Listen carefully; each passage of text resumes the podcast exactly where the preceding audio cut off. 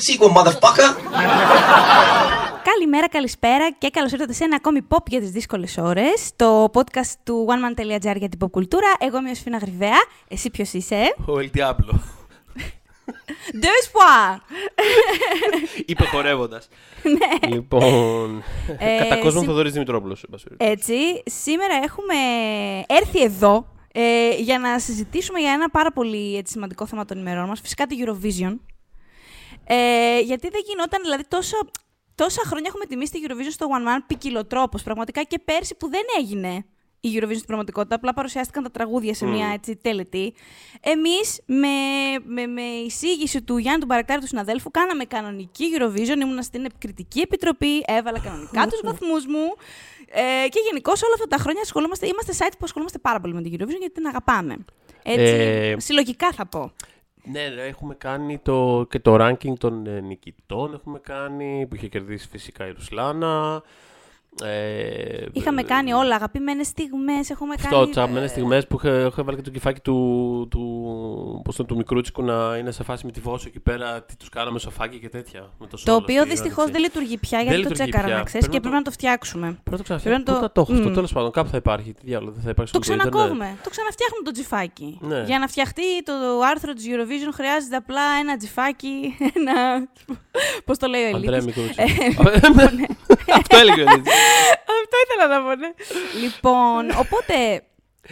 Φέτος Επίσης συμβαίνει. θέλω να το πω, συγγνώμη, εξής. συγγνώμη επειδή είμαστε ακόμα στην Παρακαλώ. αρχή, να πω ότι Παρακαλώ. επειδή είπα στην αρχή ότι είμαι ο El Diablo, να πω ότι προφανώς ξέρω ότι έβαλα δύο άρθρα μαζί. Έτσι. Είναι σαν το Mickey Blue Eyes που λέει Δελατρατορία. Είναι, το ξέρω ότι το έκανα αυτό το πράγμα, αλλά ξέρεις. Anyway, Το έχουμε τίποτα. Απλά ξανασυζητήσει με αυτό. ενοχλούσε αυτό το πράγμα, επειδή είμαι πάρα πολύ σπαστικός για την εταιρεία. Με ενοχλούσε τ- δύο λεπτά τώρα που μιλάγαμε για, για άλλα πράγματα. Εγώ σκεφτόμουν αυτό. Και μου είπα, όχι. Πρέπει να, το, κα- πρέπει να το ξεκαθαρίσω. Το έχουμε ξανασυζητήσει αυτό γιατί είναι ένα ongoing πρόβλημά μου σε αλλαγές τίτλων. Τους, Μμμ. Τις οποίες δεν κάνω εγώ. Έχουν κάνει άλλοι κατά καιρούς σε αυτή τη ζωή στο site. Γιατί ας πούμε εγώ δεν θα γράψω στον τίτλο το The Sinner πάει πολύ καλά. Ναι, θα ναι, γράψω ναι, ναι. το, το Sinner πάει πολύ καλά. Και κάθε φορά μου βάζουν δε. και στο Lady Like που το κάνω. Είχα γράψει για το Crown και ήταν ξαφνικά το The Crown. Και με φάση. «Α, Δεν είναι δύο φορές. Τέλος πάντων. Ή The Beatles. Ε, ο καθέ... Ναι, ή The Beatles, ναι. Τέλος πάντων, ο καθένας με την τρέλα του τώρα. Αυτά είναι δικές μας. Ε, ε, Πώς να. Ιδιορυθμίε, I guess, ξέρω εγώ. Τέλος πάντων, φέτος λοιπόν σημαίνει το εξής. Εκτός ότι πάμε ε, με Κύπρο πάρα πολύ δυνατά και Έλληνα Τσαγκρινού, τώρα που ηχογραφούμε έχει γίνει ήδη ο πρώτος ημιτελικός. Εμείς δεν έχουμε δει το δεύτερο. Όταν θα ακούσετε εσείς το επεισόδιο, έχει γίνει και ο δεύτερος. Οπότε πάμε δυνατά για Σάββατο. Έχουμε ένα τραγούδι, η Ελλάδα της Στεφανίας, το οποίο. το ε, Last Dance. Το οποίο όλο και ανεβαίνει στα, στα στοιχήματα, δηλαδή και δεν το περιμένανε, οπότε σούπερ. Αλλά επίσης φέτος κλείνουν 20 χρόνια από Μμμ. την επέλαση του Die For You και τους Σαντίκ. Από την επέλαση των βαρβάρων, θα λέγε κανείς, αυτό που έγινε την επόμενη χρονιά. με αυτά που έγιναν ακριβώς. Ε, που ήταν σίγουρα, ήτανε σίγουρα μια εμβληματική ε, ε, συμμετοχή ελληνική στη Eurovision, γιατί ε, άλλαξε καταρχάς τη χρονιά του ε, παγκοσμίως, πανευρωπαϊκά μάλλον, ήταν το τραγούδι που είχε πάει καλύτερα σε πωλήσεις μετά τη Eurovision. Δηλαδή, παρότι είχε βγει τρίτο, ε, είχε πάει καλύτερα εισπρακτικά και από το πρώτο της χρονιάς Είχε μπει σε διάφορα charts δεξιά-αριστερά, είχε πάει πάρα πολύ καλά το τραγούδι. Αλλά για την Ελλάδα συγκεκριμένα, ε, σίγουρα σήμανε μία, δηλαδή η εικοσαετία που ακολούθησε για, τη Eurovision, για το θεσμό στη χώρα μας, δεν, ε, δεν είχε προηγούμενο ακριβώς. Δηλαδή, ξαφνικά άρχισε ο κόσμος να ασχολείται. Θέλω να μου πεις και εσύ, Ναι, ποια εγώ ήταν η σίγουρα. σχέση σου τη- με τη Eurovision πριν και μετά τους Σαντίκ. Ε, ήταν πολύ περιστασιακή πριν. Δηλαδή θυμάμαι πράγματα. Δεν είναι ότι δεν είχα παρακολουθήσει ας πούμε, ποτέ. Δηλαδή θυμάμαι κάτι μισή φορά με το χειμώνα ανοιξιάτικα. Και, κάτι. δηλαδή ξέρεις, έχουν υπάρξει. για κάποιο λόγο, ας πούμε. Ποιο είναι αυτό. ε, ε, ναι, κατά καιρούς, επειδή μου έχουν. Ε, ε, είχα ασχοληθεί. Αλλά νομίζω ότι ειδικά τις χρονιές που δεν ήμασταν καν. Μμ. Κάπως, ξέρεις, ήταν λίγο σαν κάτι Final Four του ξέρεις, στο μπάσκετ που τύχαινε καμιά χρονιά να μην είναι καμιά ελληνική ομάδα και τα ψάχνες με το, με το κιάλι. Ξέρω, Ναι. εγώ, σε φάση τώρα Μμ. πρέπει να δω τι γίνεται, πρέπει να κάτσω να ψάξω στα sites, ας πούμε, μια τέτοια κατάσταση. Ε, ο- οπότε σίγουρα υπήρχε ένα, Μια, μια σχέση. καθίζηση, ας πούμε, στην, Ναι. ε, ε, στη σχέση. Ε, ε, εσύ, Κοίτα, εγώ είμαι ακριβώς το ανάποδο. Μμμ. Εγώ είμαι λίγο Eurovisionologos. Μπράβο. Ε, ή, ε, ξέρεις, είμαι, είμαι Eurovision hipster. Μ' άρεσε πριν Ναι, γίνει έτσι. cool. Έτσι, έτσι. Ε, γενικά ήταν πάντα event στο σπίτι μου. Ε, δηλαδή, υπήρξε βε- πολύ πριν γεννηθώ. Δηλαδή, οι γονείς μου και οι αδερφοί μου το βλέπανε. Οπότε, ο- εγώ απλά γεννήθηκα μέσα σε αυτήν την παράδοση. Που η μαμά μου εννοείται. Ξέρεις, έκανε Εγώ απλά πίτσες. γεννήθηκα στην παράδοση της Eurovision. Ναι, η γεννήθηκα. Ιωσήφ είναι ακριβέα. Ήτανε, δηλαδή, ε, ε, όταν σου πάρουν έξω, ε, πώς είναι συνέντευξη στο People, ξέρω εγώ, γιατί θα είναι το. θα είναι το μότο δίπλα από την ολοσέλιδη φωτογραφία σου. Ε, ε, οπότε θέλ- το λέω αυτό για να σου πω ότι δεν είχα καταλάβει. Δηλαδή, μεγάλωσα. α, ήμουν αρκετά μεγάλο παιδί του δημοτικού όταν κατάλαβα ότι οι υπόλοιποι δεν κάνουν το ίδιο πράγμα που κάνω εγώ. Κατάλαβες; Ναι. Δηλαδή, ότι οι συμμαθητές μου και οι συμμαθητριές μου δεν πολύ βλέπανε, δεν πολύ ξέρανε. Κυρίως αυτό. δε- Κάποιοι δεν, δεν ξέρανε την Eurovision. Και εγώ ήμουν σε φάση. Μα τι, μα ε, πέρσι, μα φέτος, μα Κοίτα, τώρα. την, την ήξερα νομίζω περισσότερο σε επίπεδο legacy, ας πούμε. Δηλαδή, ξέρεις, Μμ, α, η πάλι Άμπα, καλά, α, πάλι ο καλά. Τζόνι Λόγκαν, ας πούμε. Δηλαδή, ξέρεις, αυτά τα ήξερα. Υπήρχε Μμ. πάντα το ότι. Α, βέβαια, βέβαια, η Ιρλανδία με τις παλάτες της, ας πούμε. Δηλαδή, ξέρεις, ήταν το. Βέβαια. Υπήρχαν κάποια πολύ στάνταρ, ας πούμε. Ε, αλλά ναι, αυτό δηλαδή δεν δεν δεν- δεν μπορώ να. Αν δεν κάτσω να τα ψάξω και είμαι σε φα- Α, ναι, αυτό. Δεν μπορώ να φέρω έτσι. Ενώ κάθομαι τώρα εδώ πέρα, δεν μπορώ να φέρω στο μυαλό μου ας πούμε, αναμνήσεις από το 98, ας πούμε, για παράδειγμα. Ναι, ναι, ναι. Ε, ε, Αυτό. ε, σε εμάς λοιπόν ήταν ακριβώς το ανάποδο. Μαγείρευε η μάνα πίτσα. Το αισθηνόμασταν. Ε, βλέπαμε, σχολιάζαμε, κράζαμε. Πέφτανε όποτε έπρεπε να πέσουν, έπρεπε σε πολλά εισαγωγικά τα εθνικιστικά σχόλια. Παρότι δεν είμαι σε καθόλου εθνικιστικό σπίτι. Ε, και γενικά μ, το είχα πολλά, δηλαδή από αντίκ και μετά είχα απολαύσει πάρα πολύ τη στροφή. Ε, με όλα του, με όλα ρε παιδί μου τα, τα, τα παρελκόμενα που θα τα συζητήσουμε. Παρ' όλα αυτά απολάμβανα το γεγονός ότι ξαφνικά μιλούσε όλη η Ελλάδα για κάτι το οποίο ξέρεις, το, το συζήταγα με την αδερφή μου. Ξέρω, εγώ πήρε ο παπάς μου χτες τηλέφωνο ε, πριν τον πρώτο ημιτελικό και μου λέει. Γιατί δεν ήξερε αν ξέρω σε ποια θέση βγαίνει η Τσαγκρινού για να έχω το νου μου. και ήταν ο παπάς μου σε φάση βγαίνει η 8η. Και του λέω: Όχι, ρε μπαμπά, 7η δεν είπαν. 8η θέση είναι το κορίτσι. δηλαδή έχουμε συνειδητοποιήσει ότι Μελέτησε. πια. Τώρα- Αυτό δεν τώρα- μένουμε πια μαζί, αλλά ξέρεις, Το- υπή- το- υπάρχει το- συντονισμός. Έτσι όπως το πες τώρα, το φαντάστηκα, ξέρω εγώ, σαν φάση, ξέρω εγώ, πώς κάθεται κανένας πατέρας τύπου έτσι, Σάββα- παλιά Σάββατο πρωί, έτσι βάζει τα γυαλιά και είναι σε φάση το άμυνα για το στοίχημα. Λοιπόν, περίμενε κάτι. και, και κοιτάει τους αγώνες, καμπιονάτο. λοιπόν, για να δούμε τι έχουμε. Είναι τέτοια, τέτοια φάση. Ναι, λοιπόν, ναι. Βγαίνει ε, καλά, 8η. εννοείται. Βγαίνει Θα 8η, μην, μην το χάσεις, μην μου λες τώρα 7η και τέτοια. Έτσι. Εννοείται ότι μετά μίλησα με τη μητέρα μου στο τηλέφωνο, πώς σου φάνηκε όλο Ναι, αυτό ναι, ναι. μου, στη σχολίαζε, το ρούχο, όλα. Δηλαδή, πραγματικά. Και νομίζω ότι αν δεν είχαμε και όλο αυτό με την κορώνα και αυτά. ε, Ξέρεις, θα ήθελα να διατηρήσω και φέτος. Δηλαδή να πάω να, τους, να κατσικωθώ στο πατρικό. Ναι, ναι, ναι. αλλά, αλλά ίσως από του χρόνου. Τέλος πάντων, ναι. Ε, μ, Δεν Ε, καταλαβαίνω θυμάσαι ποιο είναι το ποια- πρόβλημά σου. Τελικά μια χαρά. 3.500 κόσμος ήταν στη- στο στάδιο χτες. Δεν καταλαβαίνω ποιο είναι το πρόβλημα. Τελείωσε η κορώνα. Δεν υπάρχει Ναι, πια. τελείωσε η Φτάνει. κορώνα. Λοιπόν, Τα μέσα είναι, καταφέραμε. μόνο, μέσα είναι μόνο Ολλανδοί. Μέσα, μέσα εννοώ, έτσι. Ναι. Ενώ μέσα στο στάδιο είναι μόνο Ολλανδοί, οι οποίοι είναι εμβολιασμένοι. Ε, κατά τα άλλα, είναι πάρα πολύ οι διαπιστευμένοι δημοσιογράφοι πανευρωπαϊκά. Ακόμα δεν έχω καταλάβει γιατί δεν είμαι ανάμεσα σε αυτούς. και πρέπει να το διορθώσουμε αυτό. Δεν ξέρω Δηλαδή, ποιος πραγματικά. μας ακούει και χρειάζεται να κάνει κάτι γι' αυτό. Ναι, πω- τα παιδιά του, του, Α- του ΑΓΕ, του επίσημου fan club μας, παρακαλώ διαφωτίστε με αν κάποιος μα. Α, και τώρα που είπα, ποιος, αν κάποιος μας ακούει. Λοιπόν, Ναι. έψαξα πολύ βαθιά στο inbox μου και δυστυχώς δεν το βρήκα. Ναι. Να το είχα διαγράψει, δεν το φαντάζομαι. Τέλος πάντων, στο Facebook εννοώ. Ε, κάποια στιγμή όταν είχαμε γράψει ένα από εκείνα τα άρθρα, το οποίο λέγεται, μπορείτε να το αναζητήσετε, το SAJPO και οι άλλοι, Βέβαια. ε, αναλύουμε τις αξέχαστες Eurovision. Ίσως, Οπό- ίσως σύντομα να έχει άλλο τίτλο, οπότε ψάξτε το γενικώ λίγο. Πάντως κάπου θα είναι. Ναι, ναι, ναι. Α, αυτό πάντως. Ξέρεις, ναι. Ε, λοιπόν, ε, και είχαμε γράψει μέσα σε όλα. μ, Είχαμε, απαντούσαμε όλοι οι συντάκτες σε συγκεκριμένες ερωτήσεις. Μέσα σε αυτές τις ερωτήσεις υπήρχε και μία ε, για το ποια θεωρούμε την χειρότερη. Ε, Τέλος πάντων, ever. ε, Συμμετοχή της Ελλάδας. και στη μετοχή της Ελλάδας, ναι, ακριβώς. Ε, και τέλος πάντων, όταν είχα γράψει εγώ το... Όταν, όταν είχα απαντήσει, Ναι. είχα απαντήσει το μια κρυφή ευαισθησία Ναι. της Διονυσίας Καρόκη.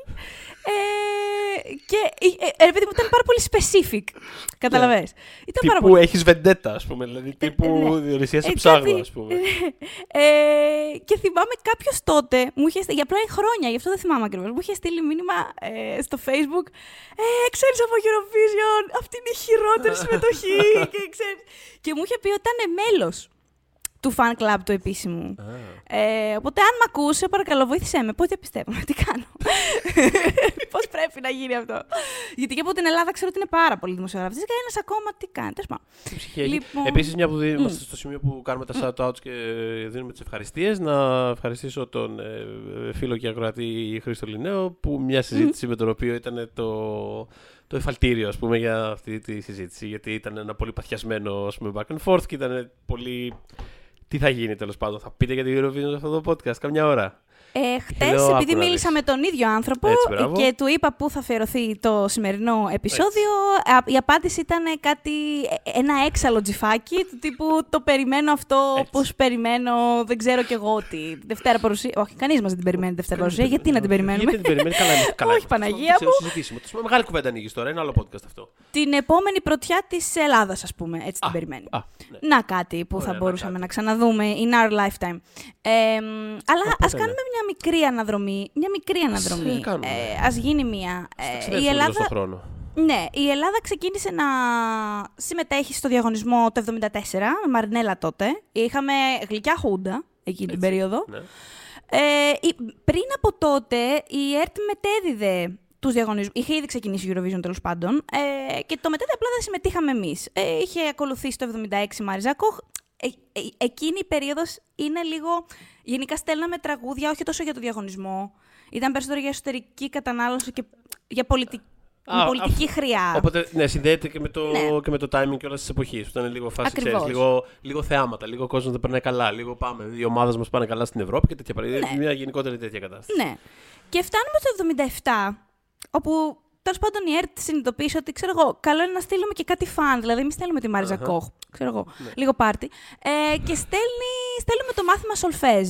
Εντάξει. Και βγαίνουμε Πέμπτη. Και γίνεται χαμός. Δηλαδή, αυτό που έχετε ακούσει κατά καιρούς, ότι πριν τον Die for You δεν υπήρχε Eurovision ουσιαστικά στην Ελλάδα, αυτό το πράγμα δεν ισχύει. Να ξέρετε ότι μετά το 77 ε, είχε μεγάλη άνοδο στη δημοφιλία του ο διαγωνισμός στην Ελλάδα. Ε, υπήρχαν πολλά ονόματα που ήθελαν να συμμετάσχουν. Δηλαδή, μετά από αυτό, πολλοί καλλιτέχνες ήθελαν να μπουν. Και, Λογικό, ε, ε, μπαίνε γιατί έτσι κι αλλιώς Ναι. οι στοιχουργοί του μαθήματος Ολφέ κερδίσανε και το Nobel Peace στην επόμενη χρονιά για το τραγούδι. Οπότε ήταν λογικό ότι τις επόμενες χρονιές θα ήθελαν ε, πάρα πολλοί άνθρωποι να συμμετάσχουν στο, στο διαγωνισμό. Είναι, Ε, έτσι γίνονται πάντως, ε, γενικά, ε, πάρα πολύ καλή συμμετοχή, να πω. Δηλαδή, είναι από αυτά που... Ναι, ναι, όχι ε, είναι αριστούργημα. φανταστική. Απλά, ξέρεις, ναι. είναι φανταστική και γενικά τη φάση με, την, ε, τη, φάση με τη φωνή της Μπέσσα Αργυράκη. Δηλαδή, κα- κάθε φορά που θα το... Έχω δει αρκετές φορές το live εκείνο. Και όταν σκάει Αργυράκη, είναι τύπου σβήνει η φάση. Ε, παιδιά, Όταν είναι... σκάει αργυράκι, σβήνει η φάση. Όταν σκάει Αργυράκη, στα σκάει Αργυράκη, γιατί πραγματικά μπαίνει με μια κορώνα. Παιδί μου σε κοίτα. Ε, Και λες, αδερφέ, πραγματικά. Καλά, όχι, δεν το φανταστική συζητώ. Δεν γίνεται. φωνή. Άμα- Άμα δεν σε ξεσηκώσει η Μπέση Αργυράκη, ας πούμε, δηλαδή κ- κρίμα χάρηκα που σε γνώρισαν η φάση. Δηλαδή, Ακριβώς, πραγματικά. Ε, φανταστική λοιπόν ε, συμμετοχή και έχει υπάρχει και ένας, ε, μια άνοδος λοιπόν πολύ σημαντική για τα επόμενα χρόνια και φτάνουμε το 80 όπου παιδιά γίνεται το El Scandalo. Δηλαδή, όσοι θυμάστε τι είχε γίνει για το, με το SAGPO και θα τα συζητήσουμε αυτά στα κανάλια, Πεγκυζίνα, να ορίεται και όλα αυτά, το 80 είχε γίνει κάτι για μένα τρισχυρότερο. Δηλαδή, απλά δεν υπήρχε όλη αυτή. Δεν, δεν, υπάρχουν, δεν υπάρχουν τα κοιμήλια εκείνης τη εποχής. για να τα. Δεν, δεν είναι ε, ε, ε, εύκολο να τα βρεις όλα αυτά. δεν έχουμε Ε, ζήσει, ας πούμε, έτσι, πώς λέμε, νόμενο Κωνσταντμπίγαλη, το αντίστοιχο του 80. Δεν το έχουμε ζήσει. Όχι, να δεν το έχουμε μπροστά μας. ζήσει, Είναι, αλλά- είναι, είναι σαν τα παλιά. Πώς λένε ρε παιδί μου, όλοι, ξέρω εγώ, ο Πελέ, φοβερός, αλλά πού να, δεν, δεν έχει δει κανεί Ναι, τον πού Πελέ. να το- Δηλαδή είναι τύπου, OK, σας πιστεύουμε που το λέτε. Είναι μια τέτοια κατάσταση, ξέρεις. Είναι Ακριβώς. αυτό. ναι. Να σου πω την αλήθεια, μιας που το ανέφερες τώρα αυτό. Ναι, ε, ναι. Για κάποιο λόγο. Δεν έχω γνώμη, ρε παιδί μου, εγώ για το ποδόσφαιρο γενικά. Είναι γνωστό, δεν είναι, κάτι, δεν είναι μυστικό. Αλλά Ναι. για, στο, στο Πελέ Μαραντόνα, Ναι, ναι, ναι. ακριβώς επειδή είναι λίγο στη σφαίρα του μύθου η φάση του Πελέ, Αχα. ε, είχα πάντα μια ρομαντική προτίμηση. Ε, τον Πελέ. Χωρί- Δεν μπορώ να το στοιχειοθετήσω κάπως αλλιώς. Ναι. Δεν έχω ιδέα. Δηλαδή, Έχω, δηλαδή, έχω συζητήσει και με φίλους άντρες και με τον στροφό μου και αυτά να μου εξηγήσει ποια είναι η διαφορά. Μου είχε πει και πολύ τεχνικά πράγματα, τα οποία εγώ δεν τα καταλαβαίνω, ρε παιδί μου. Ναι, αλλά ναι, ναι. δεν τα πιάνω. Δεν, δεν τα καταλαβαίνω γιατί απλά δεν με νοιάζει τελικά καταλήγω πια. αλλά ναι, μ' αρέσει που είναι ο Πελέ Πελέ, ρε παιδί κάπως- μου. Είναι εκείνος που δεν ξέρουμε πώς αγκολέβαλε. Πώς να το πω. Είναι ο Αυτό. Πελέ. Είναι, Υπάρχει ξέρεις. μια θολούρα γύρω του, η οποία όμως είναι και λίγο σαν φωτο Στέφανο στο μυαλό μου. Ναι, ναι, Οπότε ναι. τον προτιμώ τον κύριο Πελέ. Μάλιστα. Ακούστηκε Λοιπόν, και αυτή η τέλος άποψη πάντων. σήμερα. Όλα θα Ναι, υποθούν όπως- καταχωρήθηκε. Όλα θα υποθούν όπως- Αλλά επειδή ακριβώς σας λέω, έχω ζήσει σε γυροβιονική οικογένεια. Εγώ ή- ήξερα πάντα ότι εκεί πριν γεννηθώ είχε γίνει ένας χαμός με τη Δύση. Οπότε όταν μεγάλωσα και άρχισα να ψάχνω τη φάση και βοήθησε και λίγο το ίντερνετ και τα fan clubs και όλα αυτά.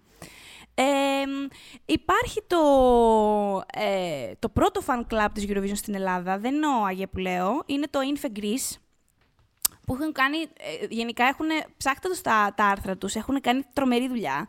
Ε, προσπαθούν έτσι να βρουν από παλιές εφημερίδες και κάνουν και οι ίδιοι συνεντεύξεις με τους ε, ανθρώπους που μ, α, κατά καιρούς αναμειγνύονται με όλα αυτά τα, τα projects, τέλος πάντων. Κάποιες από αυτές έχουν κάνει, τις είχαν κάνει και για αυτό που θα σας πω, ε, για το σκάνδαλο του 80, το οποίο λοιπόν τότε έχουμε ελληνικό τελικό, ε, πάνω τώρα μιλάμε στην άνοδο της, ε, του διαγωνισμού, ξαναλέω, τον οποίο τον είχε παρουσιάσει ο Τσιβιλίκας, παιδιά. Ο οποίος είχε πει on the record ότι ήταν η πιο αμήχανη στιγμή της καριέρας του. Γενικά ήταν όλο τόσο, ήταν τόσο χαόδες, όσο, χαόδης όσο οργάνωση.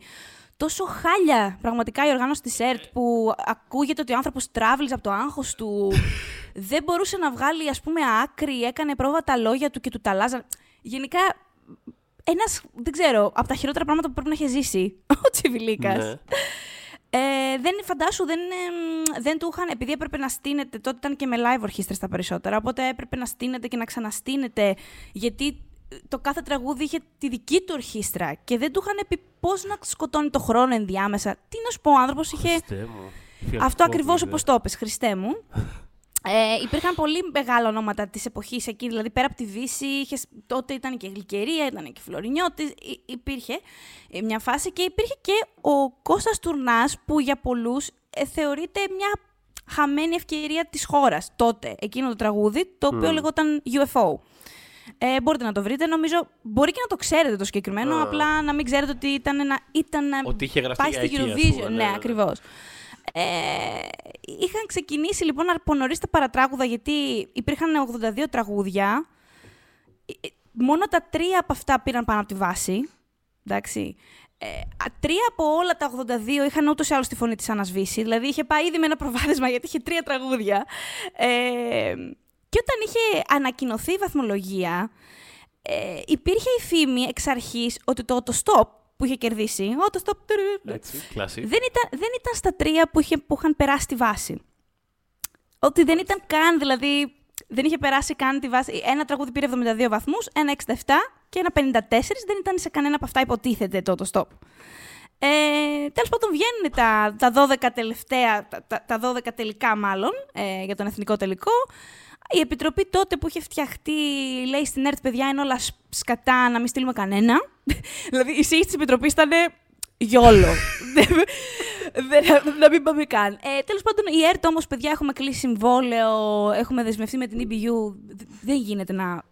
Δεν γίνεται. Οπότε προχωράνε.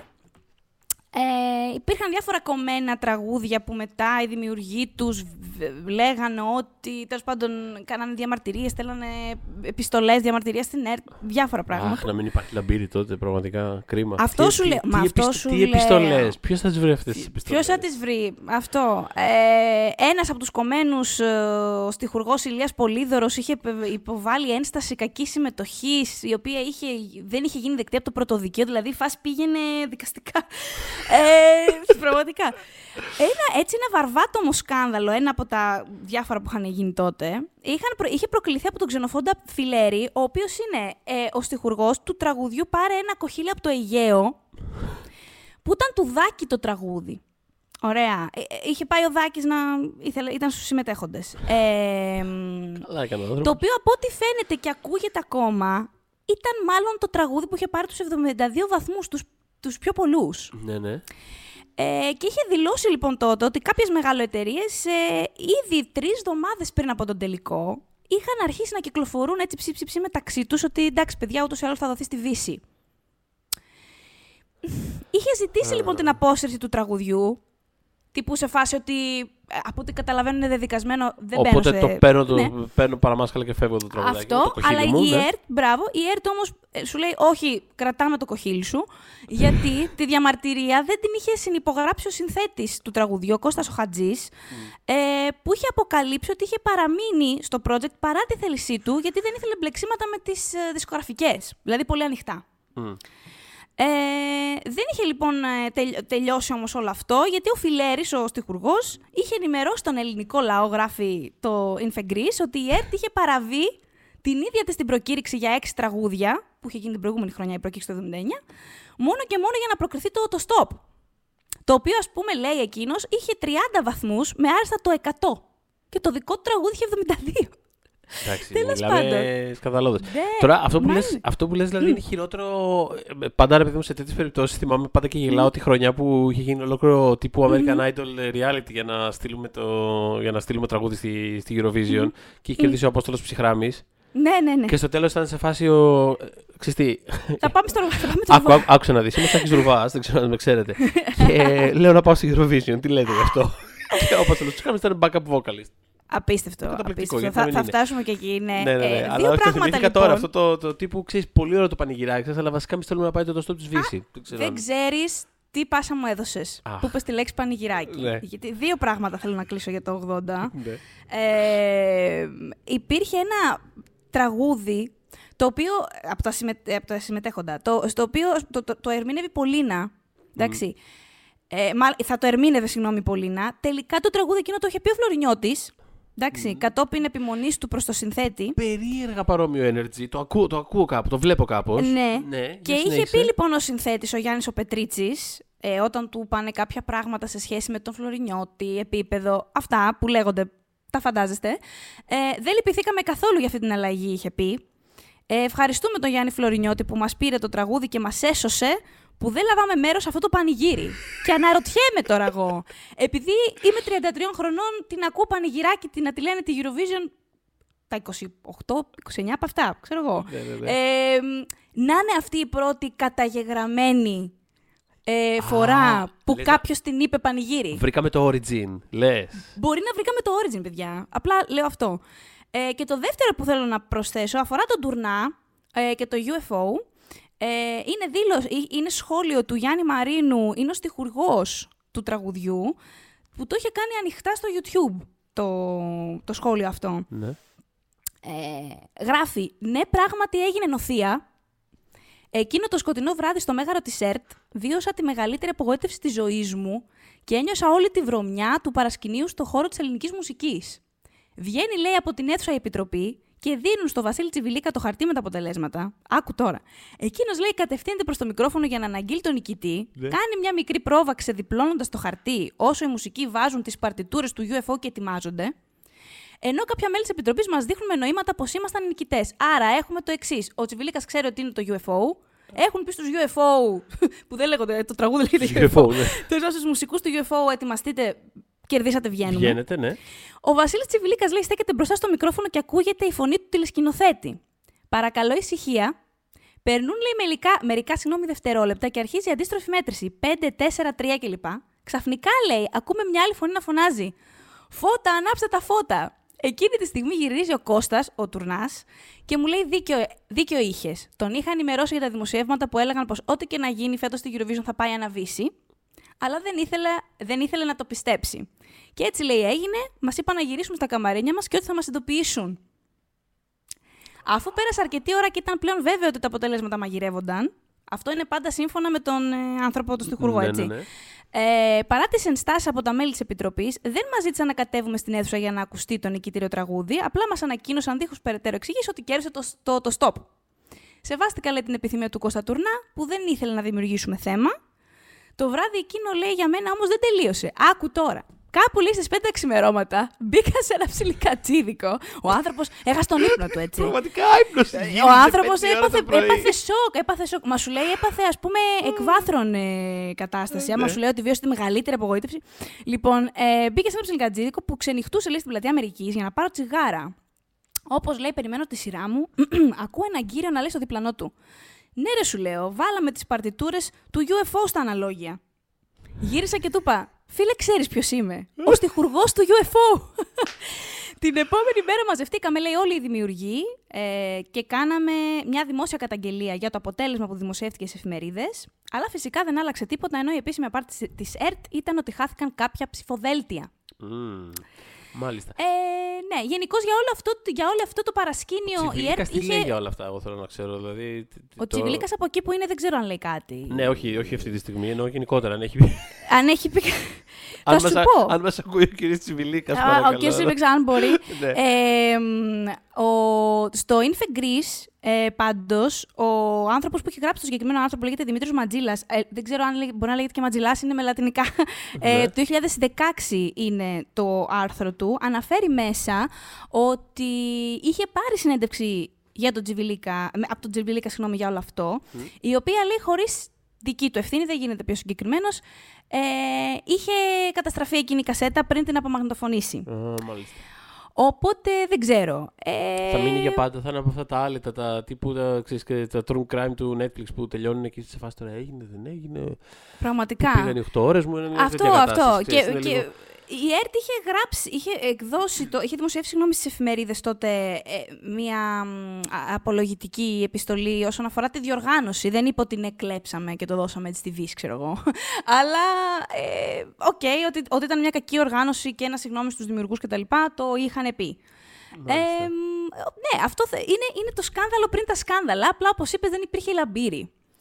Φαντάζομαι ότι θα Οπότε- έχει γίνει όλο αυτό. Γιατί έχουν και Καλά. μαρτυρίες, τι που έγινε και αυτό Καλά. συγκεκριμένο κτλ. Δηλαδή δεν είναι απλά ότι. Και ονόματα, ε. Ναι. Ο, νο... Δε- ο Τουρνάς τώρα. Ναι. Δηλαδή ο Τουρνάς, Δε- δεν ξέρω είναι απλά εγώ. ρε παιδί μου, α, έπαιζε το.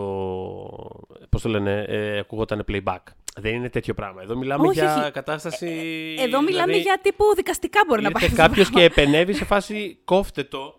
Σας είπα το, το stop. Τι είναι αυτά που κάνετε; Ποιος είπε στον Ντουρνά να βγει να τραγουδήσει; είναι τέτοια κατάσταση. Φανταστικό, ναι, Συγγνώμη, μίλησα ή δεν μίλησα; Ποιοι είναι όλοι αυτοί; Είπα το stop.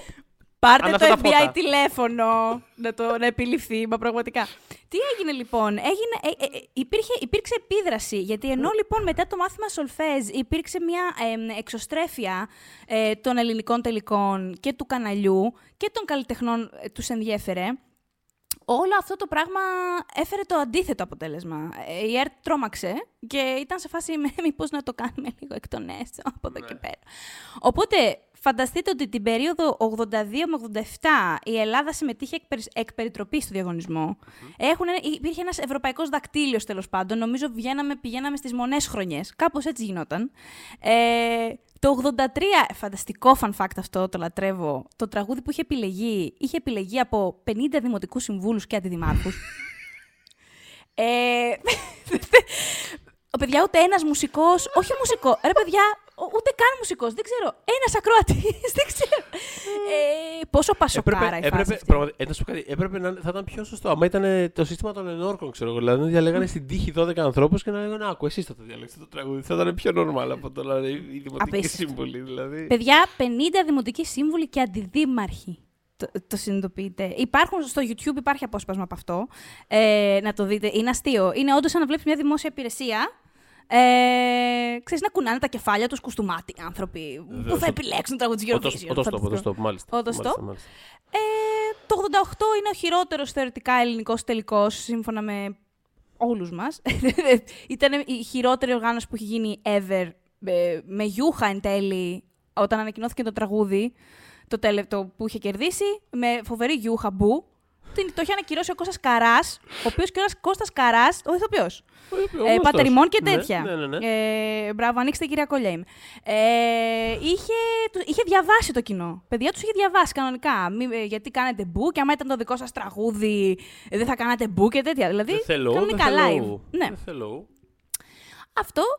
Και φτάνουμε το 92 που είναι μια πολύ, επι- είναι επίσης σταθμός για την Ελλάδα στη Eurovision γιατί μετά από 15 χρόνια ε, από την πέμπτη θέση με το μάθημα Σολφές γίνεται ανάθεση στην Κλεοπάτρα με το όλο του κόσμου η ελπίδα και παίρνουμε ξανά την πέμπτη θέση. Που by the way το συγκεκριμένο τραγούδι είναι και πάρα πολύ ωραίο.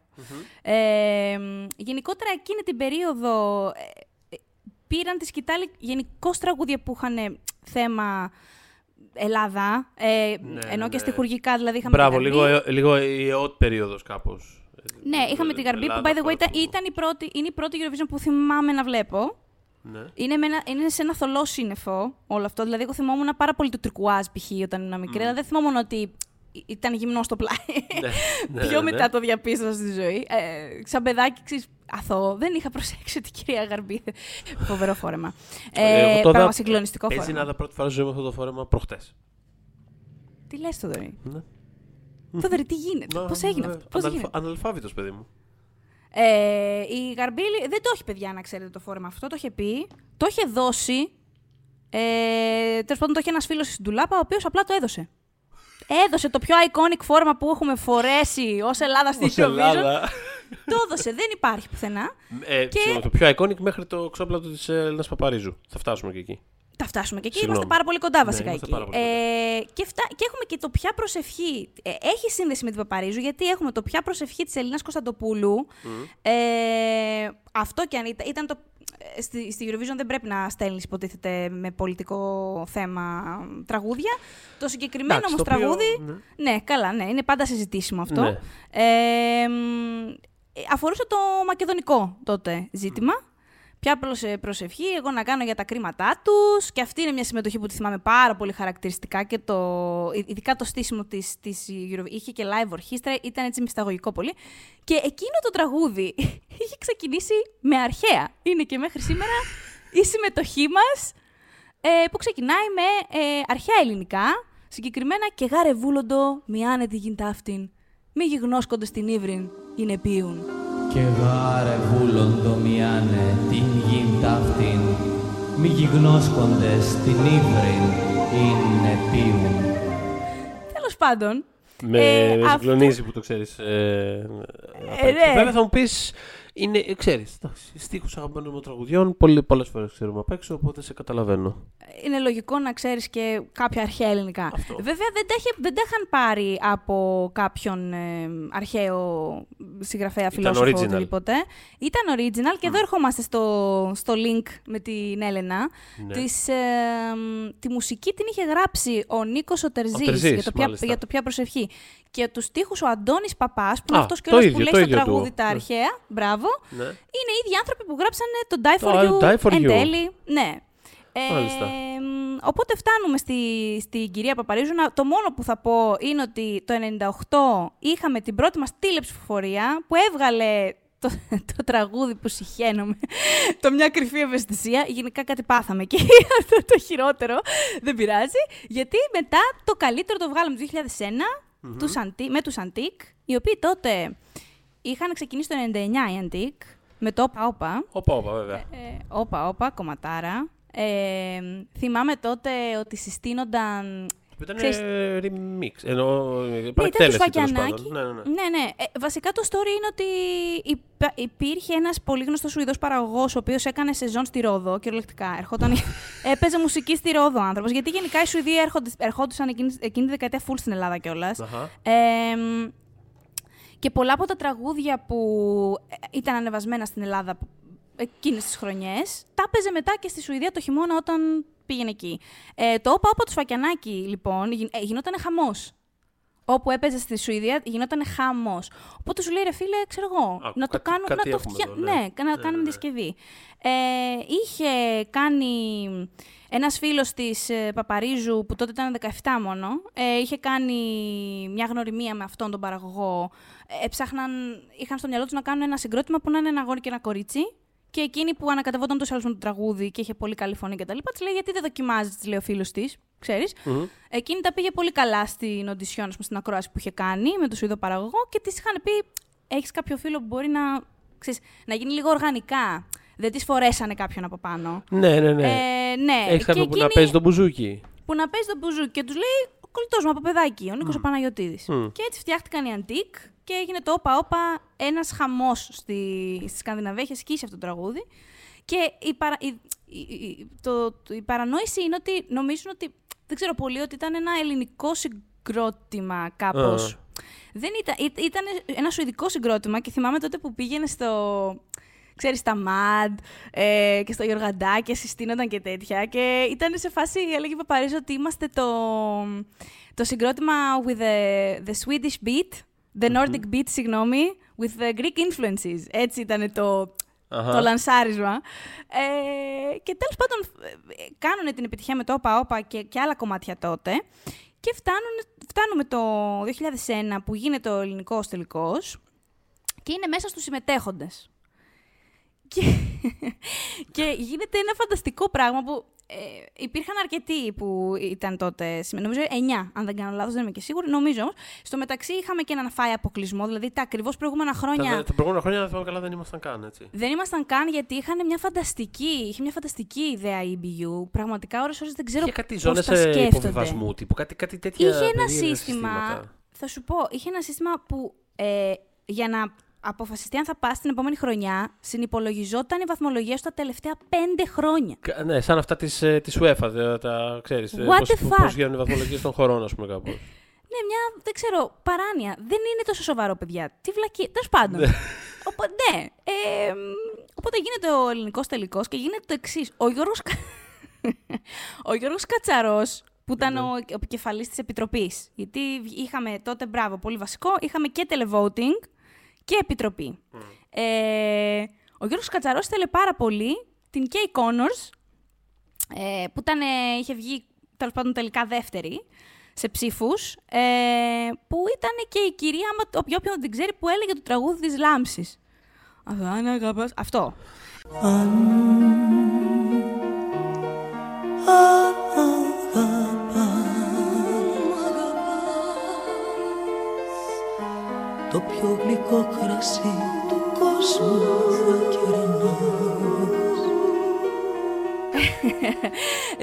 ε, το τραγούδι της Λάμψης, ε, με την οποία είχε και σχέση τους άλλους επαγγελματική.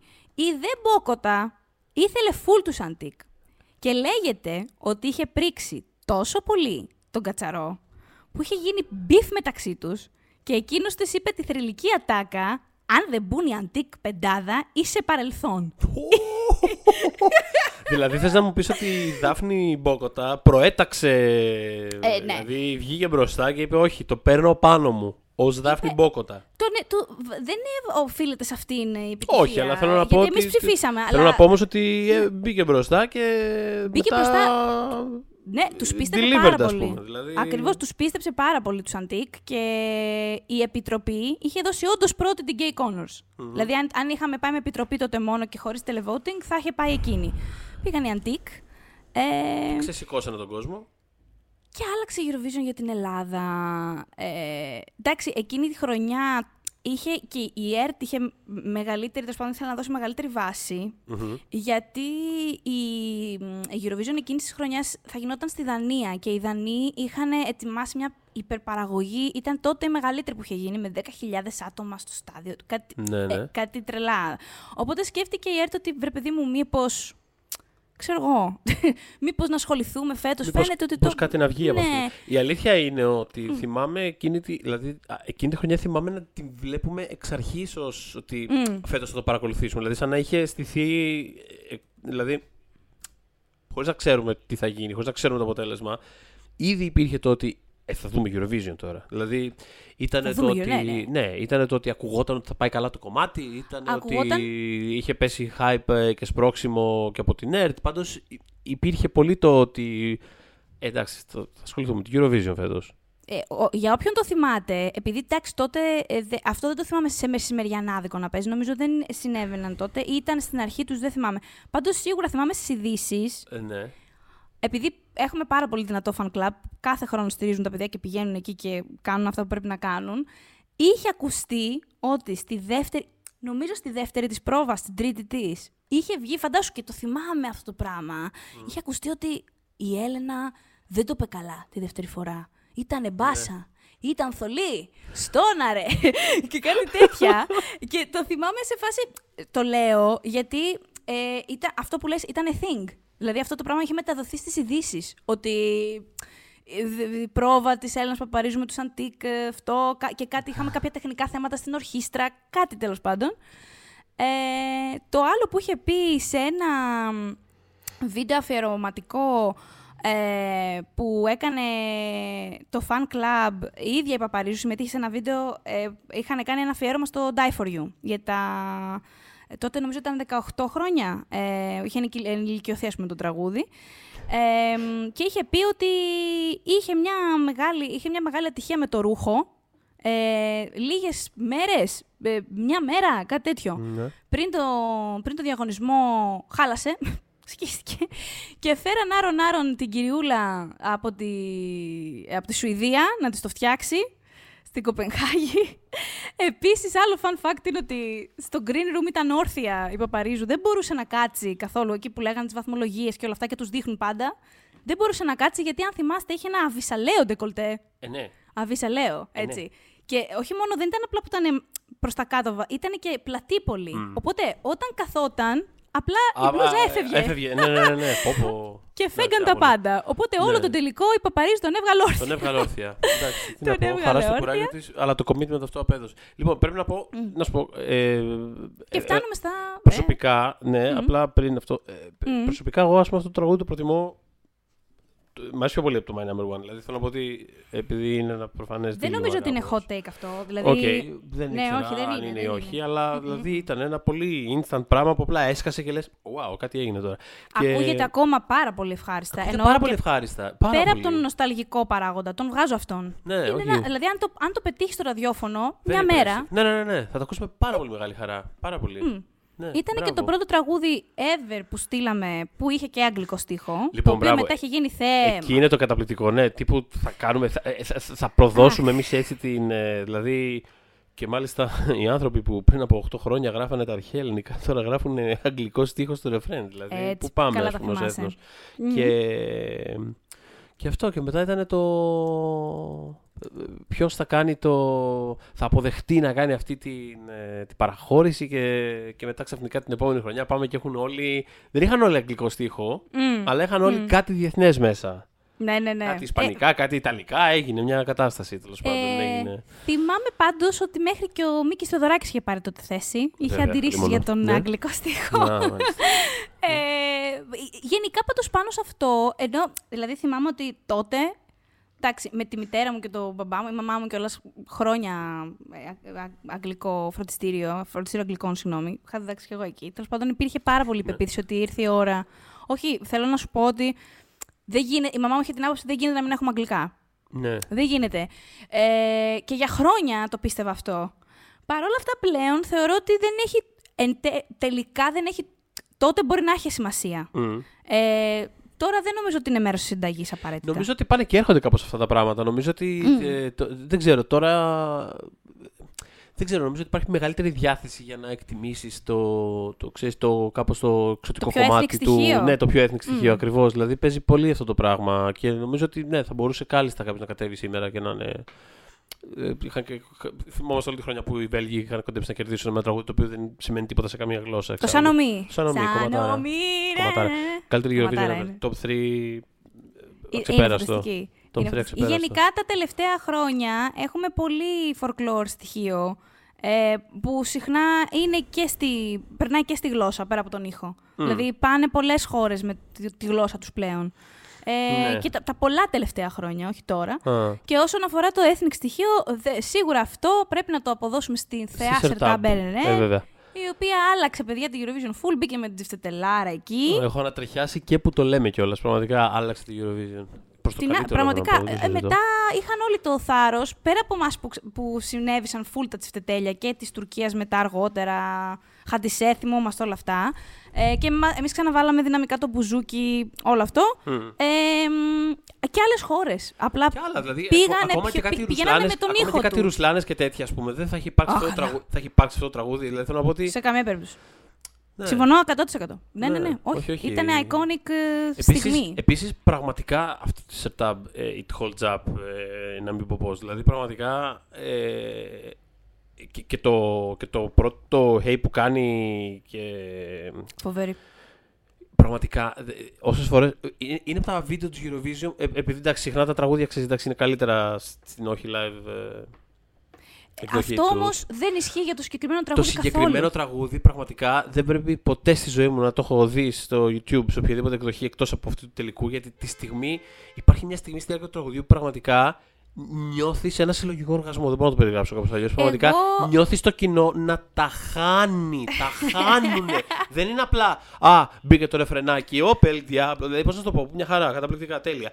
Μιλάμε, τα χάνουνε. Του Ναι, ναι, ακούς ναι. να Μα τους ακούς. τρελαίνονται από Τους κάτω. ακούς, τρελαίνονται. Είναι Ε, απίστευτο αυτό το πράγμα, το συνέστημα.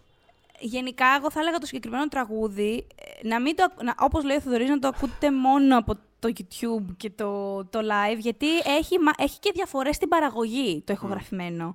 Είχα, θυμάμαι την απογοήτευσή μου όταν το είχα ακούσει, όταν το παίζαν στα ραδιόφωνα, επειδή το Που είναι παίζανε. κάπως πιο lean, το ηχογραφημένο. Πιο... Δεν θες τώρα, ρε Ακριβώς. παιδί Δεν μου, θέλουμε, βάλ' το όχι. Εκεί. Στο τέρμα Θέλουμε, πήγαινε ναι, το, θέλουμε να ξεφτύλισέ ανέβουμε στο το, ρε. τραπέζι. Έτσι, Δεν- ξεφτύλισέ Ευχαριστώ το. πολύ. Αν θέλουμε θα, βάζ, θέλ- θα ακούγαμε τη Μάριζα Κόχ από το 76. Δεν θέλουμε, θέλουμε τη Σερτά Μπερενέρ. Τέλος πάντων. Και να χορεύουν και τα, τις φωτιές και τα... Γιατί, γιατί όπως είχε πει και η Δάφνη Μπόκοτα φυσικά, ότι η Eurovision δεν είναι μόνο ακρόαμα, είναι και θέαμα. Δεν θα καταλάβατε ήδη από την πρώτη γεύση ότι α, η απόψινή βραδιά δεν είναι μόνο ακρόαμα, αλλά είναι και θέαμα. Εντάξει, θεά, εμένα θα σου πω, ενώ εντάξει, ο, ο Καπουτζίδης είναι άλλο level ε, μετάδοσης, δεν το Ναι, συζητώ. ναι, ναι, ναι. Ε, Όμως θα πω ότι δεν θα με χάλαγε καθόλου να δω ένα comeback σε. Ε, Πώς να σου πω, ένα πέρασμα. Δηλαδή να είναι ο Καπουτζίδης, όπως είναι, και να έχει ένα guest. Κάτι. Δηλαδή μου λείπει λίγο η φάση, γιατί το ευχαριστιόταν η Μπόκοτα, ρε παιδάκι μου. Α, αυτό Ναι. πραγματικά το βλέπε. Νομίζω ότι η Μπόκοτα είχε καταλάβει πώ πρέπει να είναι η Eurovision πριν το καταλάβει η ΕΡΤ. Η αίσθησή μου ήταν Πολύ αυτή. σωστό, ναι. Πολύ σωστό. Ε, ναι, ναι, ήταν. Ένιωθα ότι πάντα ήταν πιο ανοιχτή και χαρούμενη με συμμετοχές πιο happy και πιο. Α. Ξέρεις αυτό. Ε, οπότε φτάνουμε το 2002, παιδιά. Λατρεμένη χρονιά. Λατρεμένη χρονιά. Είναι η χρονιά του SAJPO, το οποίο μου άρεσε εξ αρχής να ξέρετε εντελώς αντιειρωνικά. Δεν το λέω καμία ειρωνία. Δεν το συζητώ καν. Το καλύτερο κομμάτι εκείνης της χρονιάς. Ήμουνα Ε, σίγουρη ε, από τα ότι ελληνικά δεν θα εννοώ. πάει καλά. Δηλαδή θυμάμαι ακριβώς το στιγμιότυπο στο σπίτι μου με τους δικούς μου να το βλέπουμε και να είμαστε σε φάση. Ναι, πολύ ωραίο τραγούδι. μπρα- Δεν θα κάνει τίποτα βέβαια. Ε, ένιωθα ότι δεν Σε τι είναι. φάση, σε φάση δεν θα το καταλάβουν, σε φάση Ε, δεν είναι θεωρ- το vibe της Eurovision αυτή τη στιγμή, κάτι τέτοιο δηλαδή. Δεν, κάπως, Ε, νιώθω ότι δεν πάει εκεί το πράγμα. Δηλαδή, ναι. Ε, ένιωθα, ε, ε, προσωπικά ένιωθα ότι ο Μιχάλης Ρακιτζής ε, ε, δεν θα έκανε ένα ικανό crossover. Μμ. Δεν, δεν, Ναι, ένιωθα ναι, ότι ναι, θα τον ναι. αντιληφθούν ιδιαίτερα. δηλαδή μου, φα, μου φαινόταν είναι, κάπως, πολύ... ακου- είναι κάπως acquired taste, να το πούμε έτσι. Είναι κάποιες Ναι, φορές κάποια νιώ- πράγματα, ένιωθα και κάποια νομίζω πράγματα δεν απλά έπεσα δεν- έξω. Δεν, Ναι. δεν ταξιδεύουν κάποια πράγματα απλά να το Είναι πούμε λίγο έτσι, τοπικ, δεν- τοπικ, πιο Ναι, τοπική ναι, ναι, ναι, ναι, φάση. κατάλαβα, το οποίο είναι κατάλαβα. αστείο μιλώντας για τις παραγωγές του Μιχάλη Ρακιτζή που έχουν ακουστεί έξω. Δηλαδή δεν, είναι, δεν εννοώ ο ίδιος. Ο ίδιος ήταν ο προβληματισμός μου, Ναι, ναι, όχι ναι, το ναι. κομμάτι. Ε, Επίσης τότε, επειδή παιδιά δεν ήταν. Δηλαδή, επειδή εγώ είχα ζήσει και πάρα πολλέ Eurovision να πηγαίνουμε χάλια. Αυτό που σας έλεγα. Δεν είχα καταλάβει ότι είναι τόσο πρόβλημα. Δηλαδή, θυμάμαι όταν ε, το λέγαμε σε πάρα πολύ normal επίπεδο ότι εντάξει, δεν θα πάει καλά, αλλά γαμό. Ξέρεις, όλο τραγούδι. Και ξημέρωσε η επόμενη μέρα, ας πούμε. Και ξαφνικά γέμισαν όλα τα κανάλια με ανθρώπους να ουρλιάζουν. Ανάμεσά τους και αγαπημένοι οι άνθρωποι. Δηλαδή, Κώστας Μπίγαλ, Πέγγι Ζήνα έχει.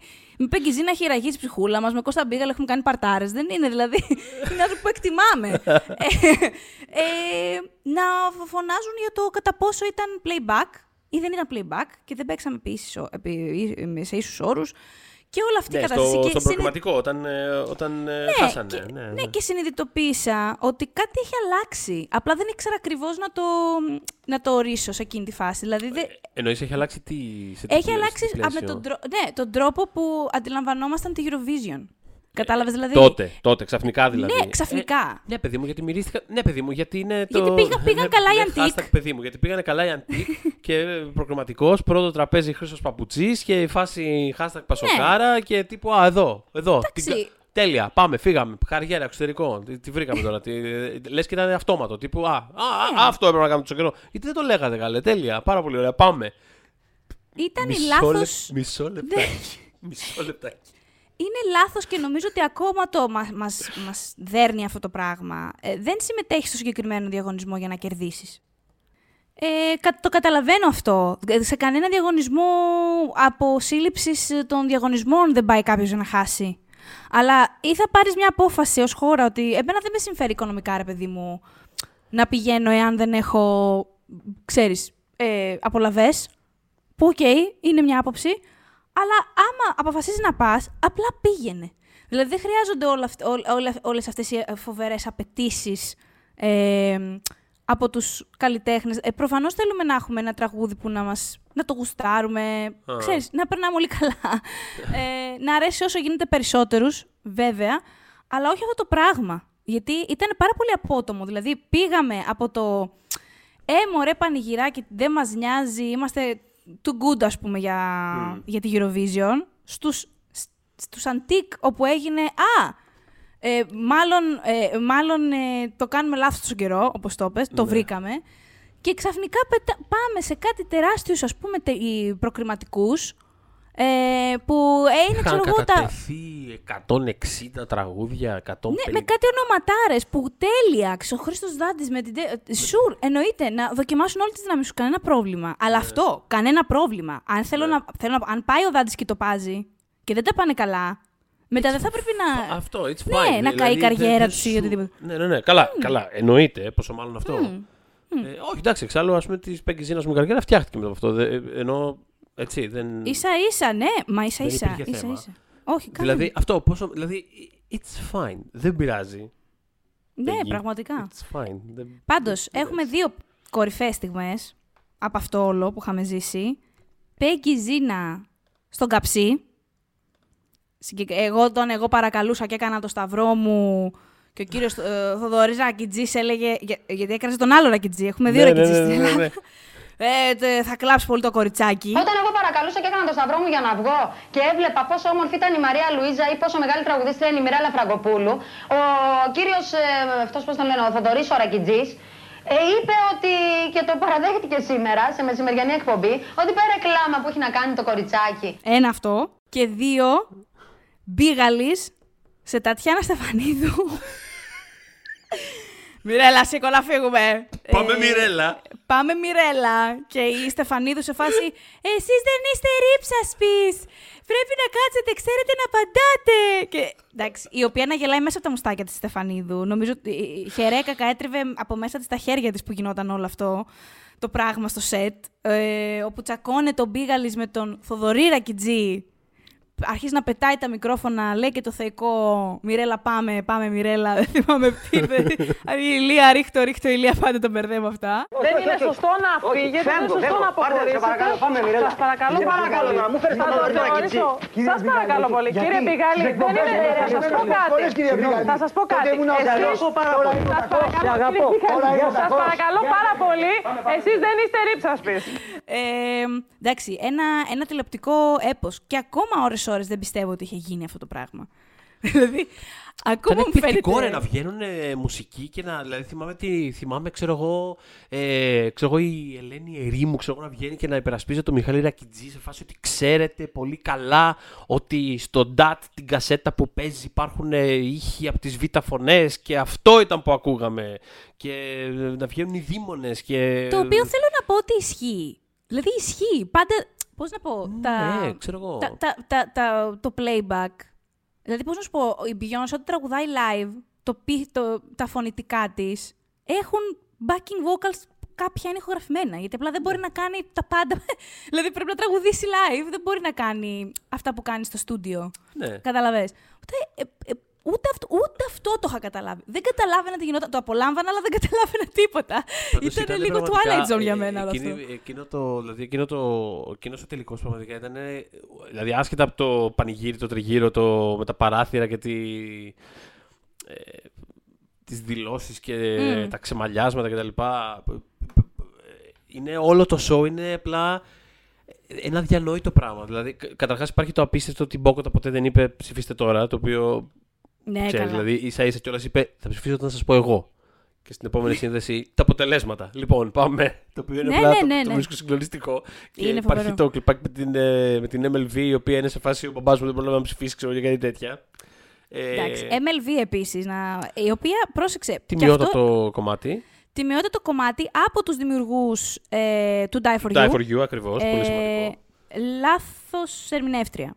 Αυτό το Ναι. κομμάτι με άλλη φωνή θα ήταν. Θα, μπορώ να σου πω ότι θα άσκηζε. Δηλαδή θα πήγαινε και θα πήγαινε Καλά, πολύ καλά. Επίσης, γενικότερα ο ήχος εκείνης τη βραδιάς Αλλά- ήταν, ε, ήταν trainer. Δηλαδή, πραγματικά το συγκεκριμένο κομμάτι, ειδικά παιδιά, ψάξτε το βρείτε εδώ από εκείνο το βράδυ. Το, Oh, στο, baby. στο wait πρώτο a minute. κου- στο κουπλέ, πριν μπει, πριν μπει στο reference, στο κουπλέ στην αρχή όταν ξεκινώ το τραγούδι, δεν καταλαβαίνω ότι έχει ξεκινήσει να τραγουδάει. Δηλαδή, Μπορεί και αυτή να μην το κατάλαβε. μπορεί και αυτό να το καταλάβει.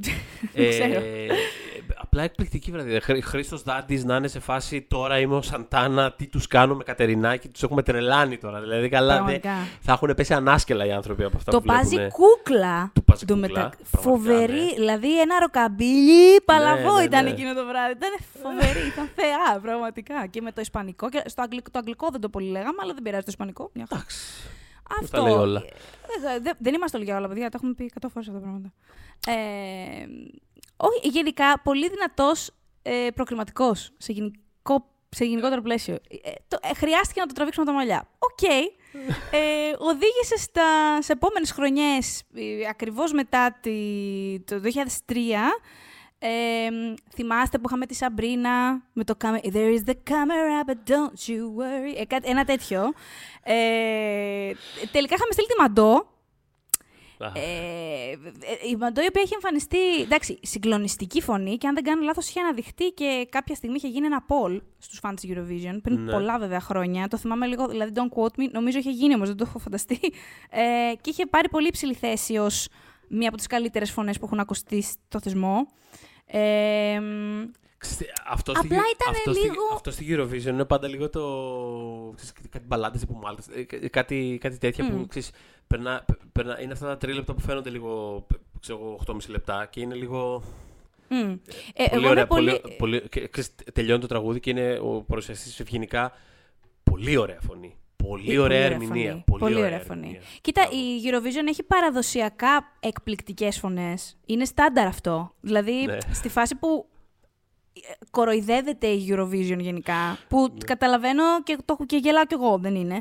Αλλά πα- από όταν με θυμάμαι να βλέπω το Eurovision, πάντα υπάρχουν κάποιες συγκλονιστικές φωνές του τελικού. Πάντα. Δηλαδή, δεν έχει πέρασει χρονιά που να μην έχει, μου έχει πέσει το, το σαγόνι με κάποιες φωνές. Απλά δεν συνοδεύονται πάντα από φανταστικά τραγούδια. Επίσης, είμαι υπέρ του Power Ballad ή του να είναι κάτι πιο soft, απλά όχι elevator music. Της Μαντός, Ναι. δυστυχώς, Ναι, ήταν αυτό. Πολύ, πολύ σημαντικό. τη Ήταν στήριξε. του ασανσέρ ε, η φάση. Εντάξει, ε, έβαλε και εκείνο το ρούχο το οποίο δεν είχε αρέσει στην Ανατιβίση. Το θυμάμαι, το είχε σχολιάσει το ρούχο. Πήγε, έλεγε η Ανούλα, είναι λίγο χειμωνιάτικο το ρούχο αυτό. Λίγο χειμωνιάτικο. Τέλο πάντων, ε, φτάνουμε το 2005, όπου γίνεται αυτό που είπες. αναθέσαμε στο Σάκη Ρουβά την, ε, την ε, συμμετοχή με το, με το Shake It, το οποίο αρχικά ήταν τσικ του τσικ. Λεγόταν τσικ του τσικ το τραγούδι αυτό, παιδιά. Άλλαξε, έγινε Shake It. Ε, το- είναι φοβερό αυτό επίσης που είχε γίνει, επειδή ήταν τότε χρονιές fame story που είχε σκίσει κτλ. Σκέφτηκε η ΕΡΤ να κάνουμε ένα δικό μας talent show. Αυτό. Να το Και- πούμε και Eurostar. Γιατί όχι, ναι, ακριβώς. Ναι, το οποίο σαν σκέψη. Όντως. Δηλαδή. ο- Ναι, όχι. Ξέρω εγώ, Ε, ναι. Μια χαρά, γιατί όχι. Ναι, και όποιος θέλει να τα αναζητήσει. ε, είναι, ε, ε, υπάρχουν πολύ λίγα κλίπ από αυτό. Παρ' όλα αυτά, σε ένα από όλα, ε, Ναι. στο, το οποίο παρουσια- παρουσιάζει ο Μίλτος Μακρύδης, να τονίσω επίσης, ο Βεβαίως. παρουσιαστής του μπαρ, Έτσι. ε, υπάρχει τα και ο Μίλτο. Ηλίας Βρετός μέσα. Εντάξει, ο Σόπα. οποίος, ο οποίος 10 χρόνια και μετά είναι ένα όνομα στην Ελλάδα, έτσι. Α, Είχε, είχε προσπαθήσει λοιπόν να πάει... Είχε, είχε πάρει και πολύ καλές βαθμολογίες στο Eurostar. Τέλος πάντων, Εγώ να πω ότι το βλέπω αυτό πάντως. και εγώ το βλέπα. Και, εγώ ψήφιζα φίλε, και και εγώ από το όλα. βλέπα. Ήμουν σε φάση, Ναι, ναι, ναι, ναι. βεβαίως.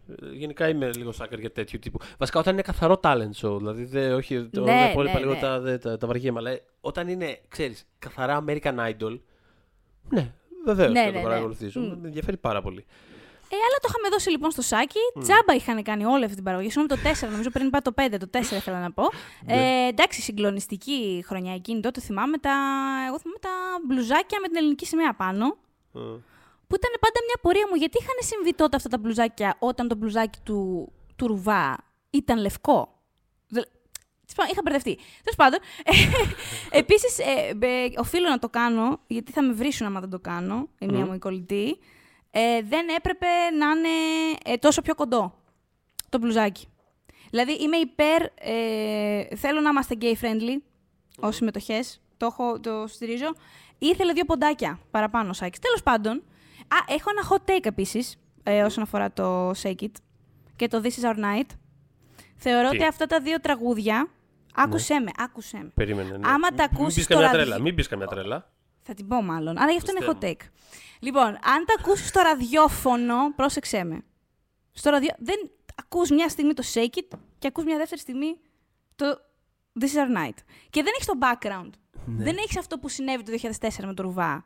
Με τη Ρουσλάνα, με όλη αυτή την κατάσταση που βιώσαμε τότε. Που ήταν κάτι iconic από μόνο Ναι, του. ναι, ναι. Το This is our night είναι από δύο μέτρια τραγούδια το πιο καλό. Αυτά. Ε, ε, Welcome to my TED Talk. Μάλιστα. Θα πρέπει να το Αυτό είναι το επεξεργαστώ hot αυτό που είπες. Συμφωνώ με το ότι είναι δύο μέτρα τραγούδια. Δεν ξέρω Είναι αν και θα τα δύο πήγαινα- δύο μέτρια Είναι τραγούδια. δύο μέτρα τραγούδια. Δεν ξέρω αν θα πήγαινα Απλά το τόσο ένα μακριά. συνοδεύεται στο να- από δύο κυρίες οι οποίες μένουν, ας πούμε, με το μαγιό τους το απαστράπτον, το φανταστικό και απλώνονται πάνω στο ρουβά. Και Ναι. έχει και μπουζούκια και γίνεται χαμός και ελαδάρα πάμε και λοιπά. Όπα, έλα! Και τούμπες ανάποδες. Εγώ δεν έχω δει το πατέρα μου πιο περήφανο για άνθρωπο που βλέπεις στην τηλεόραση. Γιατί θα θυμίσω ότι στη The Generale την πρόβα ο Ρουβάς είχε πέσει και είχε κάνει το γύρο όλο το μεσημεριανάδικο Βέβαια. και των ειδήσεων ότι έχει πέσει ο Ρουβάς. Ο μπαμπάς μου ήταν σίγουρος ότι στον τελικό θα πέσει ο άνθρωπος. Και όταν, ο μπαμπάς, και όταν ο Ρουβάς το έκανε, ο μπαμπάς μου σηκώθηκε από την περζέρα Και του. χειροκρότησε. Ε, Ναι, και είπε και κάτι το οποίο δεν μπορώ να το επαναλάβω. Γιατί είναι αρκετά. Ναι. Τι έκανε το; Μπιπ. Ο παπάς μου, λοιπόν. Λοιπόν. Μπράβο, έρχεται- Σάκη. Ναι, μπράβο, Σάκη. Εντάξει, μετά φτάνουμε το 2005 με My Number One. Τι να πούμε για το My Number One. Ε, θέλω εδώ να, να κάνω ένα throwback σε μια δική σου ατάκα. Όσον αφορά το everything, μήπως μπορώ να το βρω κιόλας ακριβώς πώς το έχεις πει. Ε, ήταν σε, αυτή το, σε αυτό το άρθρο που είχαμε κάνει ε, Ναι, με ναι. τις ε, στιγμές και λοιπά και αυτά και γίνα. Ε, και είχες πει ότι επειδή είχαμε κερδίσει τη Eurovision ε, ένα χρόνο... Α, λοιπόν, βρήκα την ατάκα σου. Και έπρεπε μετά να είμαστε σοβαροί, ας πούμε. Τι; Λες, λες, λες. Στη Eurovision που έγινε στην Ελλάδα το 2016, συγγνώμη, στείλαμε την Άννα Βύση να πει Power Ballad επειδή είχαμε κερδίσει την προηγούμενη χρονιά και έπρεπε να εμφανιστούμε σοβαροί. Εμφανίστηκε η Βύση, πόνεσε, φώναξε εκεί, η ερμηνεία κλπ. Φεύγει από τη σκηνή και ανεβαίνουν αμέσως μετά οι Λόρντι. Παιδιά, οι Λόρντι. το παιδιά οι Λόρντι είναι δικό μου, αλλά όλο το υπόλοιπο είναι Θοδωρή. Λοιπόν, λες. Κυριολεκτικά, το επόμενο από τη Βύση ήταν το πιο instant classic πράγμα στην ιστορία του θεσμού. Τελειώνουν οι Λόρντι, κοντεύει να γκρεμιστεί το κλειστό από τον πανικό και τις φωνές και εν μέσω γενικότερης έκστασης για αυτό που ζήστηκε, ακούμε τη Ζέτα Μακρυπούλια. Όχι, δεν που ήταν η περιέγραφε- Μακρυπούλια όμως. Πασχαλίδου ήταν. Ε, θα σε γελάσω. Θα σε Ε, γελάσω, λέξη Μακρυπούλια, πάντως. Δεν πειράζει. Ναι. Ναι, όποια Ακούμε περιέγραφε. την, την κυρία που περιέγραφε να λέει Συγγνώμη, εμείς έχουμε μείνει στη συγκλονιστική Άννα. Ε, εντάξει.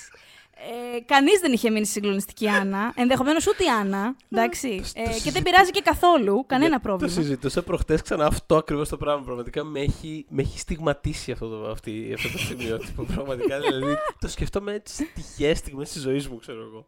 Ναι. Ε, μετά έχουμε Σαρμπέλ, φυσικά. Γεια σου, Μαρία. Εμένα μου άρεσε. Εντάξει, το συγκεκριμένο. Ξέρω, είναι πάρα πολύ αμφιλεγόμενο πλέον. Τότε δεν ήταν, αλλά μεταγενέστερα έχει γίνει.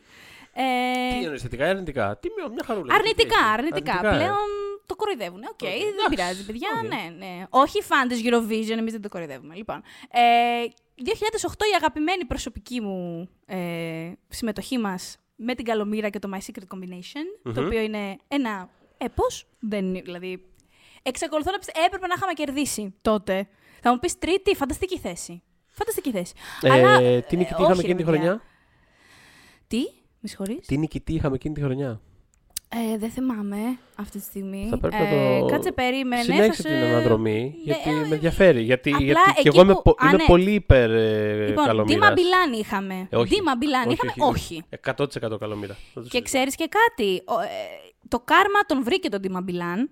Γιατί θα θυμίσω ότι όταν έκανε στη Ρωσία έγινε ο τελικός, ο, την επόμενη χρονιά, και ξεκίνησε, έκανε το δικό του τραγούδι, το δικό του live, ας πούμε, ως προηγούμενος νικητής. Το σακάκι του είχε πιαστεί σε κάτι κορδόνια και τρέχανε οι χορεύτες να το βγάλουνε. και εγώ είχα χάρη πάρα πολύ στο σαλόνι μου. λοιπόν, Χαιρέκα και ως φίλος.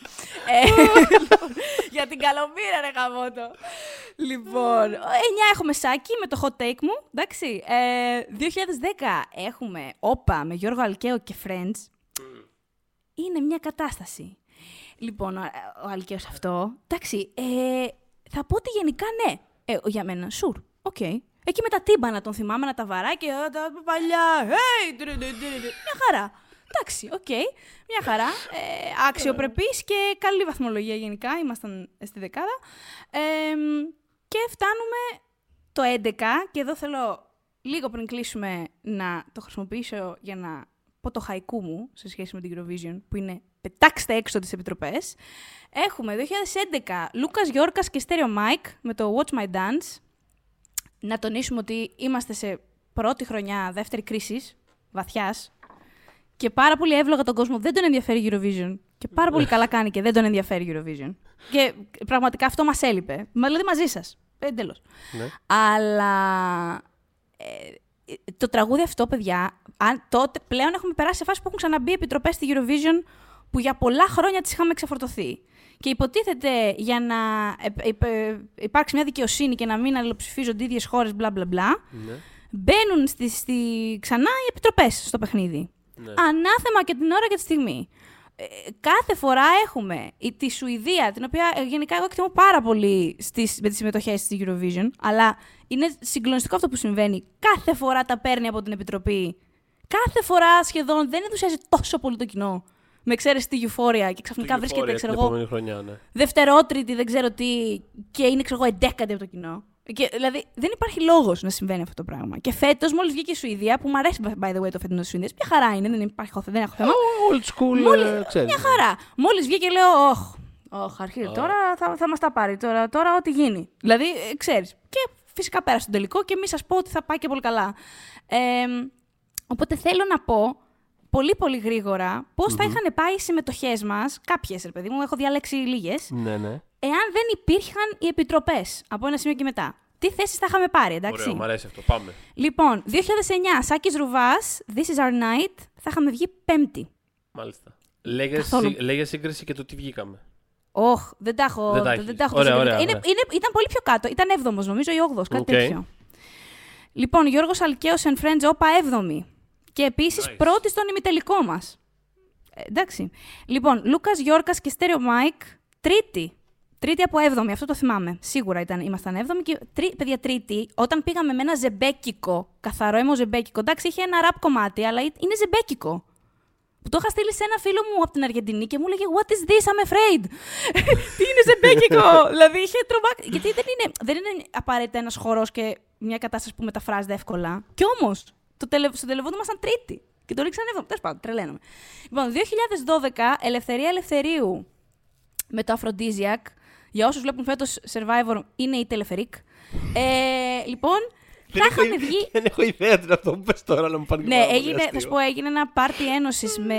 που ήταν οι, Έλλ- οι Έλληνες παίκτες του Survivor. Ταυτόχρονα όμως γίνεται και στην Τουρκία το Survivor. Οπότε το πάρτι ένωσης έγινε και με, και με τους δύο, τις δύο ομάδες παικτών. Να κόψουμε και σε λίγο ένα budget. σημείο. Ναι, οκ. Ε, όχι γιατί φέραν τον Jason Derulo και τον χρυσοπληρώσανε. Α, πήγε εκεί Α, το οπότε- budget οπότε, μάλιστα. οκ. Πήγε εκεί το budget, ναι. Ωραία, ναι. Ε, και όταν συστήνονταν ε, οι παίκτες με τους παίκτες και λέει η, Ελε- η Ελευθερία Ελευθερίου, Hello, I'm Ελευθερία Ελευθερίου, της λέει ο Τούρκος παίκτης Χ, παίκτης δεν θυμάμαι, Τελεφερίκ. Αυτό. Άκουσε τελεφερίκ ο άνθρωπος και έχει Τελεφερίκ. μείνει και τη φωνάζουμε τελεφερίκ. Πολύ λοιπόν, ωραία. τελεφερίκ θα είχε βγει ένατη και ήτανε, κα- είχε καταβαράθρωση. Θυμάμαι κάτι 15η, 17η, ένα τέτοιο. Και θα ήμασταν ένατη μέσα στη δεκάδα. Έχουμε 2003 Κόζα Μόστρα και Αγάθωνα από τις αγαπημένες δικές μου, το Alcohol is Free, που θα ήταν τέταρτο αντί αν δεν κάνω λάθος πέμπτο. Αλλά και πάλι Έκτο. είναι μια θέση παραπάνω. Εκτό. Ακόμα Ναι. καλά. Δύο θέσεις λοιπόν παραπάνω. Ε, αυτά. Δηλαδή θέλω να πω. Πετάχτε τις έξω. Τελειώσαμε. Δηλαδή, μας, ε, γιατί; δηλαδή θε- θε- περίμενε τώρα. Δεν μας έφτανε η κρίση, δηλαδή μας ε, στοχοποιούσαν και οι επιτροπές. Εγώ αυτό καταλαβαίνω από αυτό το σερί. Δηλαδή, μία, Ξεκάθαρα μας- δύο, τρεις. Καλά. Παιδιά, εντάξει, κάθε χρόνο. Εντάξει. Κάποιος ε, έχει ε, πρόβλημα. εντάξει. Κάποιος έχει Ε, πρόβλημα. μεταξύ, Κάποιος υποτίθεται ζηλεύει. Έχουν, έχουν μπει για Κάποιος να φοβάται. ε, εξισώσουν κάποια πράγματα. Έτσι, μπράβο. Το, και δεν έχει γίνει αυτό το πράγμα. Σιγά που δεν είναι αυτές biased. Ούτε καν. Δηλαδή, πιο κοροϊδεύω. Δηλαδή, εντάξει, ωραία. Ωραία, ρε φίλε, σταυρώστε μας. Δίνουμε δωδεκάρι κάθε χρόνο στην Κύπρο.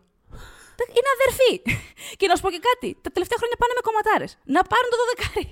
δεν κατάλαβα. Ισχύει Έχουνε πάρα πολύ, πάει- μπράβο, ναι, έχουνε να σου κάνει πω ένα κάτι. σερί τριών ετών. Έχουν κάνει step up στα 12 που τους δίνουμε τόσα χρόνια. Πάρα πολύ ωραία. ναι, Έχουν ναι, δικαιολογηθεί ναι. όλα retroactively. Μπράβο. Ακριβώς. Και τέλο Με πάντων, το είμαστε η fuego μόνη και χώρα μόνο, που ας πούμε, το ναι. κάνουμε αυτό. Έλα, please. Τέλος πάντων.